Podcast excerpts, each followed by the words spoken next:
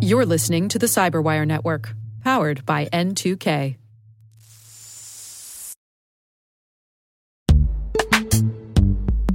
And now a word from our sponsor, Netskope. Netskope is a worldwide leader in SASE and zero trust. Its unified platform, Netskope One, provides optimized access and zero trust security for people, devices, and data anywhere they go helping customers reduce risk, accelerate performance, and get unrivaled visibility into any cloud, web, and private application activity. To learn more about how Netskope helps customers be ready for anything on their SASE journey, visit netskope.com.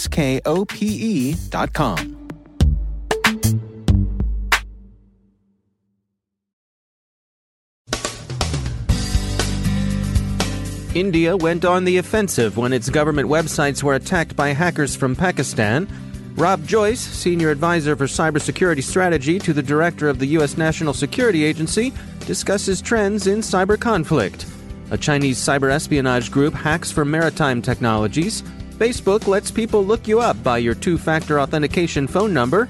And Google researchers disclose a vulnerability in Mac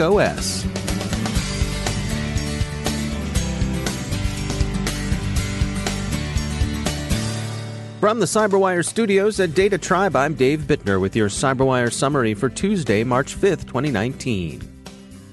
India used offensive measures to counter hackers from Pakistan who attacked more than 90 Indian government websites in the hours after the Pulwama suicide attack last month, senior security officials told the Hindustan Times. The officials didn't give details on the operation or disclose which agency was behind it but a cybersecurity advisor to the government says the counterattacks, quote, did help India get a grip of the situation, end quote. Times Now points out that Indian hacktivists attacked more than 200 Pakistan government websites in the days following the Pulwama attack, although it's unclear if this campaign was related to the government's operation. One interesting detail is the fact that the cyber attacks against India originated from Bangladesh, India's friendly neighbor. One of the officials says, however, that the coordinated manner in which the attacks were carried out and the use of facilities in Bangladesh leaves us with no doubt about the nature of the attack. The officials added that after the attacks from Pakistan failed, the hackers began spreading disinformation on social media. This morning at RSA Conference, we attended a breakfast sponsored by Maryland's Department of Commerce. Their speaker was Rob Joyce who currently serves as Senior Advisor for Cybersecurity Strategy to the Director of the U.S. National Security Agency. Joyce outlined a shift in cyber attacks. They've moved from theft of secrets, cyber espionage, toward becoming a means of imposing national will. We saw this clearly, he argued, in the NotPetya incident that did so much to disrupt commerce globally.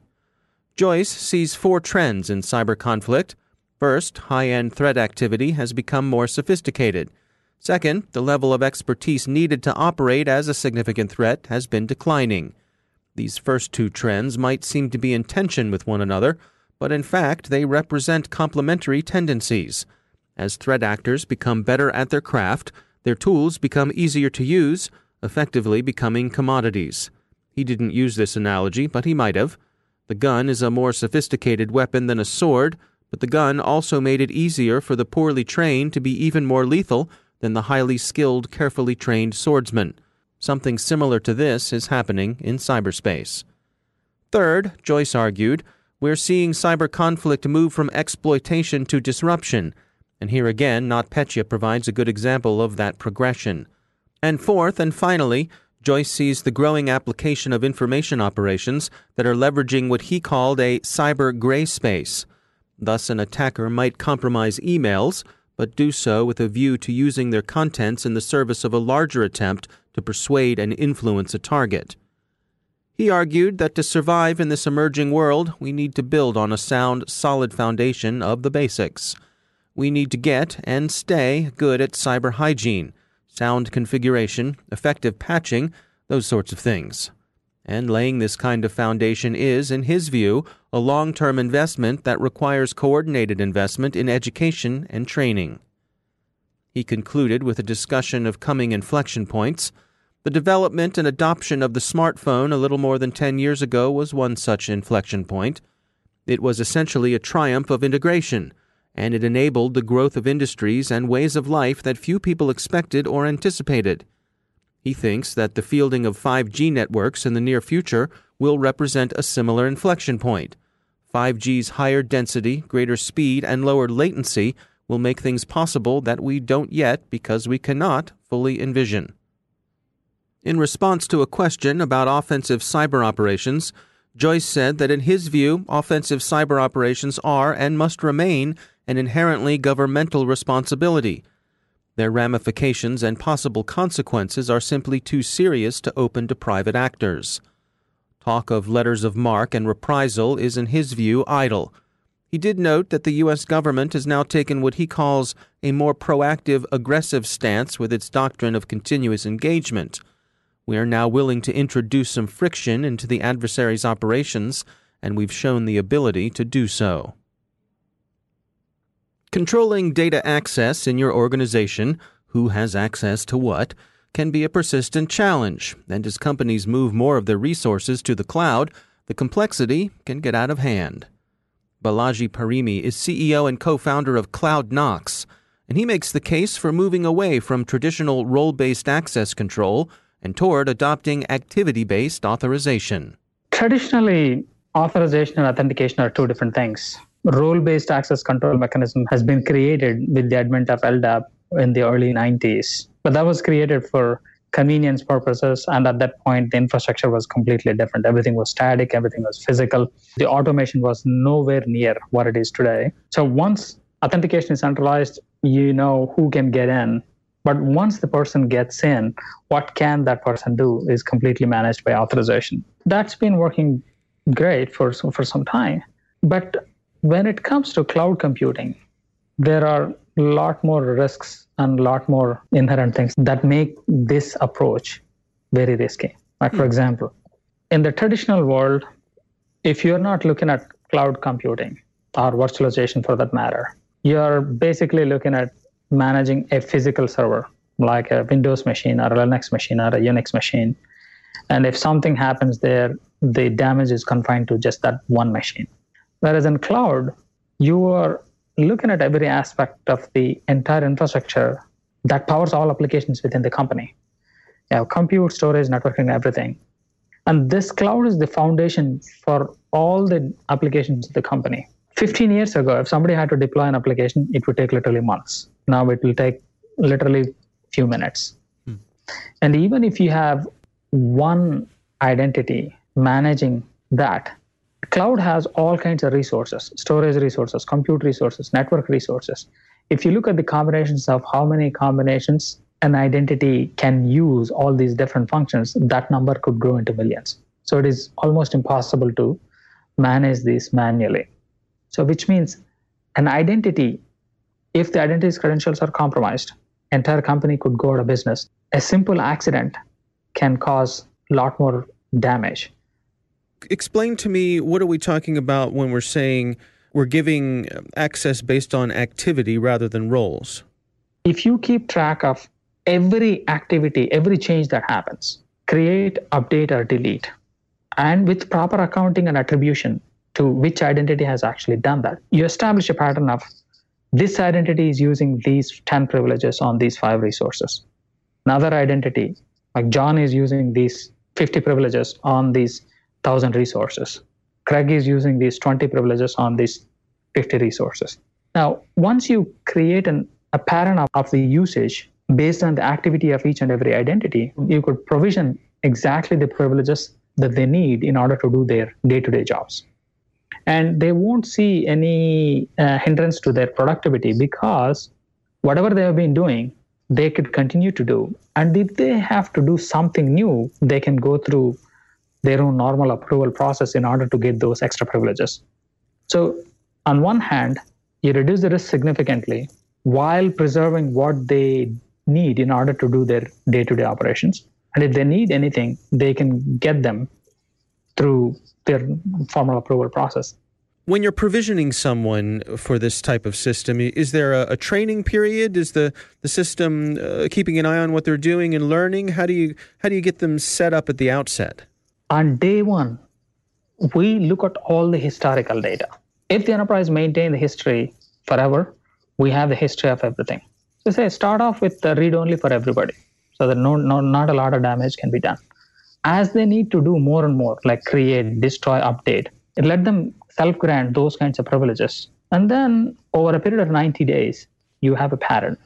Once you have that pattern established within 90 days, you could use that pattern as a set of privileges that each and every identity needs in order to do their jobs.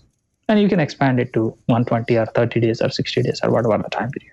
So basically, the idea is look at what they've been doing, and based on what they need, provide them just enough privileges. That's Balaji Parimi. He is founder and CEO of CloudKnox. FireEye published details on the suspected Chinese cyber espionage actor they're calling APT 40. The threat actor's activity has previously been attributed to two separate groups known as Periscope and Jumper.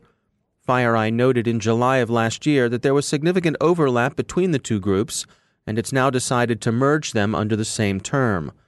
FireEye states with moderate confidence that APT 40 is sponsored by the Chinese state based on a number of technical clues, as well as the fact that the group's targeting falls in line with Chinese state interests.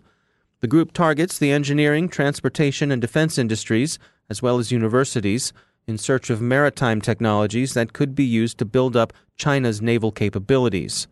The group has also been observed influencing elections and focusing on other political goals in support of China's Belt and Road Initiative.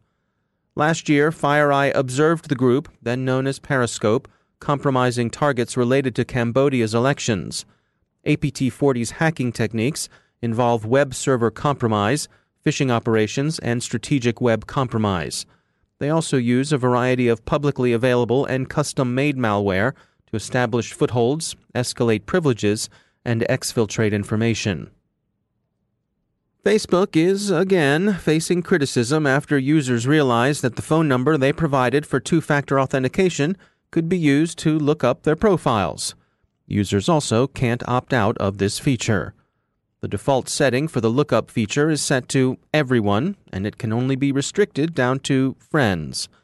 Facebook's former CSO Alex Stamos tweeted that, quote, this isn't a mistake now, this is clearly an intentional product choice, end quote. Last year, Facebook admitted that it was using phone numbers provided for 2FA to carry out targeted advertising. Researchers from Google's Project Zero publicly disclosed a zero day privilege escalation vulnerability in macOS after Apple missed Google's 90 day deadline to release a patch. The proof of concept demonstration published by Project Zero takes advantage of a loophole in macOS's copy on write protection.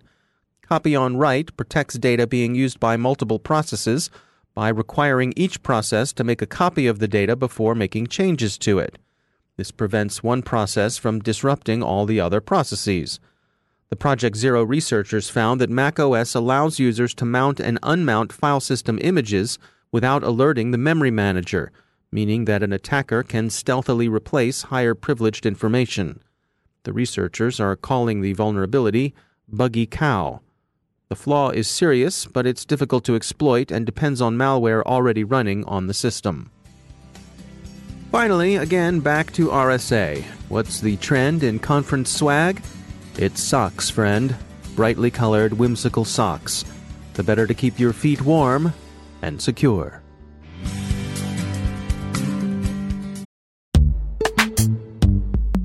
Every day, your IAM tech debt grows. Your multi generational services struggle to work together. Building an identity fabric can fix this. It makes all your identity tooling stronger and allows you to connect any app to any service you want to use with zero coding, zero maintenance, and zero app downtime. Strata's identity orchestration platform separates the identity logic from your applications so you can optimize existing IAM tools and manage them in a single control plane. Now, every vendor, standard, and architecture work together. In short, building your identity fabric means you can secure your non standard apps Keep your complex access policies, retire outdated IDPs, and modernize in record time. So build your fabric with Strata Identity and get rid of tech debt for good. Visit strata.io slash cyberwire, share your identity priorities, and receive a pair of AirPods Pro. Offer valid for organizations over 5,000 employees. Connect today at strata.io slash cyberwire.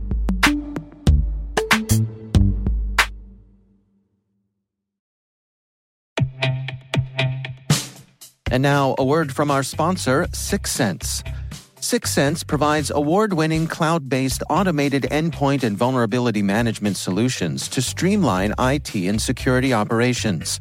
With its advanced platform, businesses gain complete visibility and control over their infrastructure, reducing IT and security risks and optimizing operational efficiency.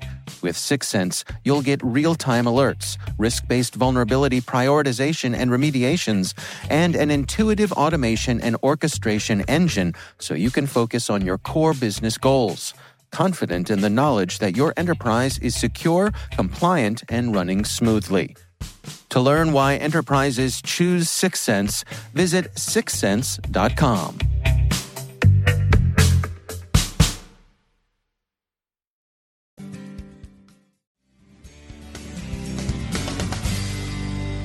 And joining me is our CyberWire editor, John Petrik. John is out at RSA Conference. He is uh, joining the masses who are uh, out there taking in everything. And John, uh, we wanted to start off today by talking about the RSA Innovation Sandbox. What were the uh, results from this uh, annual competition? Well, the results were that they did this year as they began the practice last year of offering two uh, finalists. And then announcing uh, the second one in a, in a reveal that has a little bit of suspense. So the, the two finalists were Duality Technologies. They're, they're specialists in homomorphic encryption in technologies that enable you to work on data without decrypting it. And then a company called Axonius, which uh, offers an asset management solution. And the winners it turned out was Axonius, which is an interesting choice because, as Axonius themselves said in their pitch, that they work on the unsexiest problem in cybersecurity, which is asset management. But the panel of judges found that a sufficiently interesting product and solution warrant uh, selecting them as the winner of the sandbox. So it is it is Axonius that uh, won this year. The uh, judges commented in their remarks at the end, explaining their choice, that Axonius was interesting to them because they're solving a problem that has been around for decades. And the CISOs on the panel said that uh, they really succeed in addressing a pain point that enterprise security managers have had for a long time. They never can get a straight answer about their assets. If you ask someone, how many assets have you got? The answer will range, well, we have between 3,000 and 100,000, which is to say we don't have any idea whatsoever of how many assets we have. So that was the winner yesterday. Were there any common threads that you saw in terms of uh, the variety of companies who are competing this year? Yes, that uh, Dr. Hugh Thompson, who was the the MC, the impresario this year, as he has been for many years now, began by uh, having a little quick fireside chat back and forth with one of the judges, and an RSA veteran, uh, Nilu Howe. And so they were they were yucking it up a bit on stage, saying that uh, they didn't have uh, anything on quantum or blockchain or AI. So those are last year's buzzwords, or the buzzwords from two years ago. So none of that. But there were some clear themes that the finalists did address, and those I think uh, in a short list would be uh, cloud issues, in particular hybrid cloud issues, uh, problems of asset discovery, container security, API security, and of course privacy. And I think from walking the floor a little bit, we just had our opening yesterday evening here, so I haven't been on the floor much. Nobody has been. But that's a good list, I think, of the high profile topics that seem to be engaging people here at the conference. Do you have any sense for what the overall tone is this year? Any, any trends that you're tracking? I'm going to be very interested in looking for what people have to say about content moderation and content screening. I, I, think that's an interesting problem, and I think that it's one that people are going to increasingly have to grapple with. And I think that there may be some false paths and false lights that people are going to follow as they try to do that. I don't have the same sense of, of worry that I felt very strongly on the floor last year. Not so far, at any rate. that last year the conference felt very much like a convention being attended by people in an industry that was about to undergo some severe consolidation. And I don't feel that right now. John Petrik, thanks for joining us. You're welcome.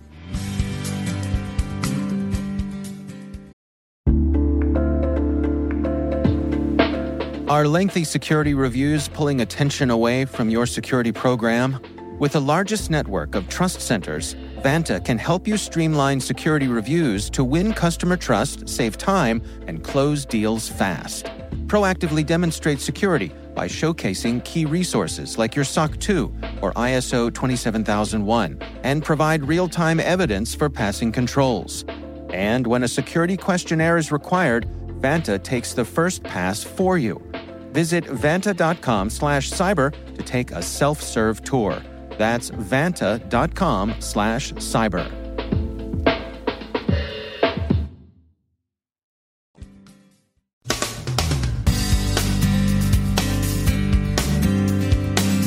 And that's the Cyberwire. For links to all of today's stories, check out our daily briefing at thecyberwire.com. And for professionals and cybersecurity leaders who want to stay abreast of this rapidly evolving field, sign up for Cyberwire Pro. It'll save you time and keep you informed. Listen for us on your Alexa smart speaker, too. The Cyberwire podcast is proudly produced in Maryland out of the startup studios of Data Tribe, where they're co building the next generation of cybersecurity teams and technologies. Our amazing Cyberwire team is Elliot Peltzman, Puru Prakash, Stefan Vaziri, Kelsey Bond, Tim Nodar, Joe Kerrigan, Carole Theriault, Ben Yellen, Nick Veliky, Gina Johnson, Bennett Moe, Chris Russell, John Petrik, Jennifer Eiben, Rick Howard, Peter Kilpe, and I'm Dave Bittner. Thanks for listening. We'll see you back here tomorrow.